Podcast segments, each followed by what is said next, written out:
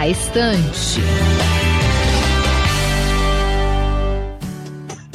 Olá, galera, tudo bem com vocês? Bem-vindos ao Na Estante. O programa de hoje vai nos levar para uma pequena fazenda onde mora uma menina curiosa e muito falante. Eu sou Luísa Lima e está no ar mais um Na Estante.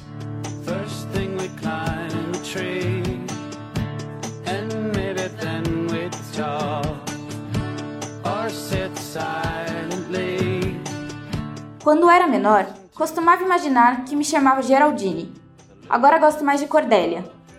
Mas se vocês forem me chamar de N, por favor, pronunciem claramente a letra E.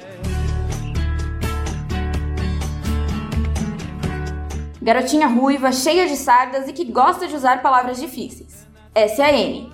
Com apenas 11 anos, N foi adotada para trabalhar na fazenda dos irmãos Cuthbert. Eles esperavam um menino, mas o charme da garota acabou conquistando os donos de Green Gables. O livro Anne de Green Gables foi escrito pela autora canadense Lucy Maud Montgomery. Antes de se tornar um best-seller, a obra foi rejeitada por cinco editores, para só então ser finalmente publicada. Na coletânea de 13 livros, Lucy conseguiu imortalizar a ilha do príncipe Edward, onde cresceu. Nos livros, a natureza e as paisagens estonteantes foram descritas com amor.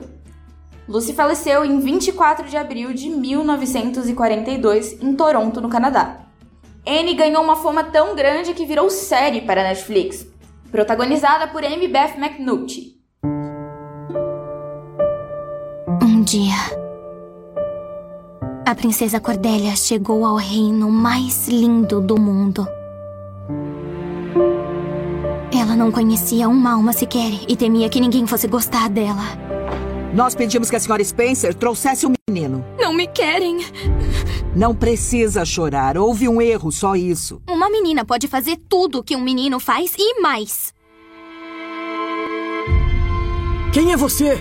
O meu nome é Anne Shirley Cuthbert e por favor pronuncie o N com E. Gilbert! Eu invento histórias o tempo todo.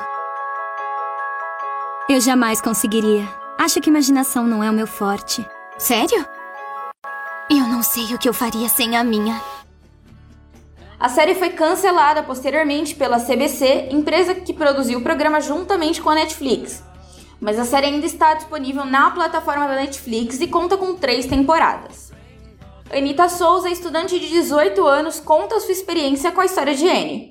Com relação à série, foi uma série assim que eu gostei muito tá entre aí as minhas séries favoritas. Foi uma série que foi muito legal assistir ela porque eu assisti junto com os meus pais. Então foi uma experiência bem legal, porque todo mundo assistia junto, então tinham percepções diferentes, né, do que cada um achava, teorias que cada um ia criando com relação à série. Então, eu achei assim, foi uma experiência muito boa, é uma série muito bem elaborada, o roteiro também muito bom, criação dos personagens, tem assim muita semelhança com os livros e é uma série que ela te prende do começo ao fim.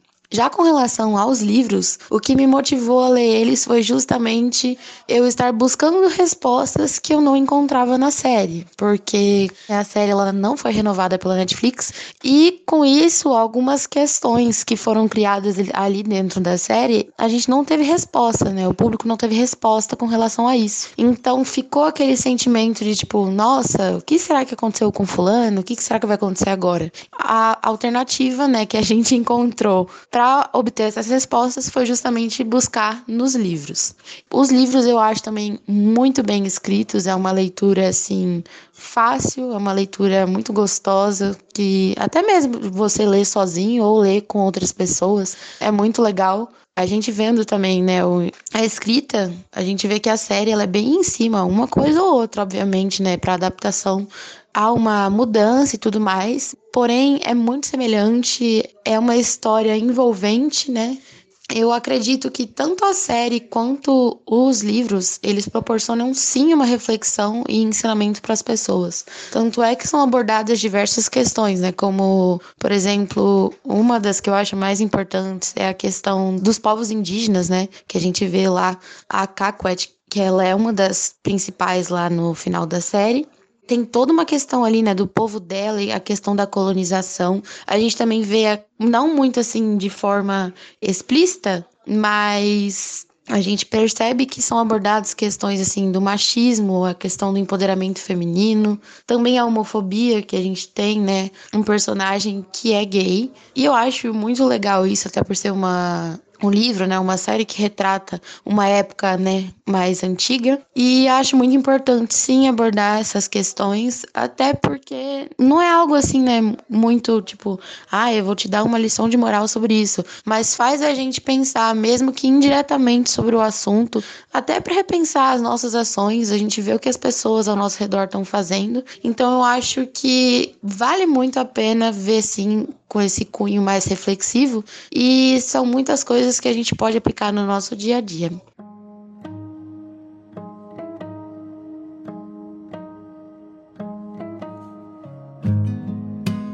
E se você, ouvinte, ficou curioso, então recomendo que leia a série de livros de Anne de Green Gables.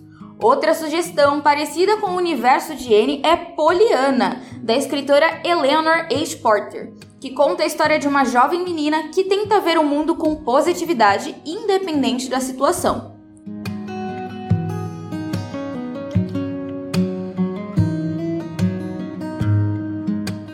Bem, o programa de hoje vai ficando por aqui. Espero que tenham gostado e até a próxima! O Na Estante é uma produção dos alunos de jornalismo da redação multimídia da Universidade Metodista de São Paulo. Apresentação por Luísa Lima, trabalhos técnicos por Léo Engelman e orientação da professora Filomena Salemi.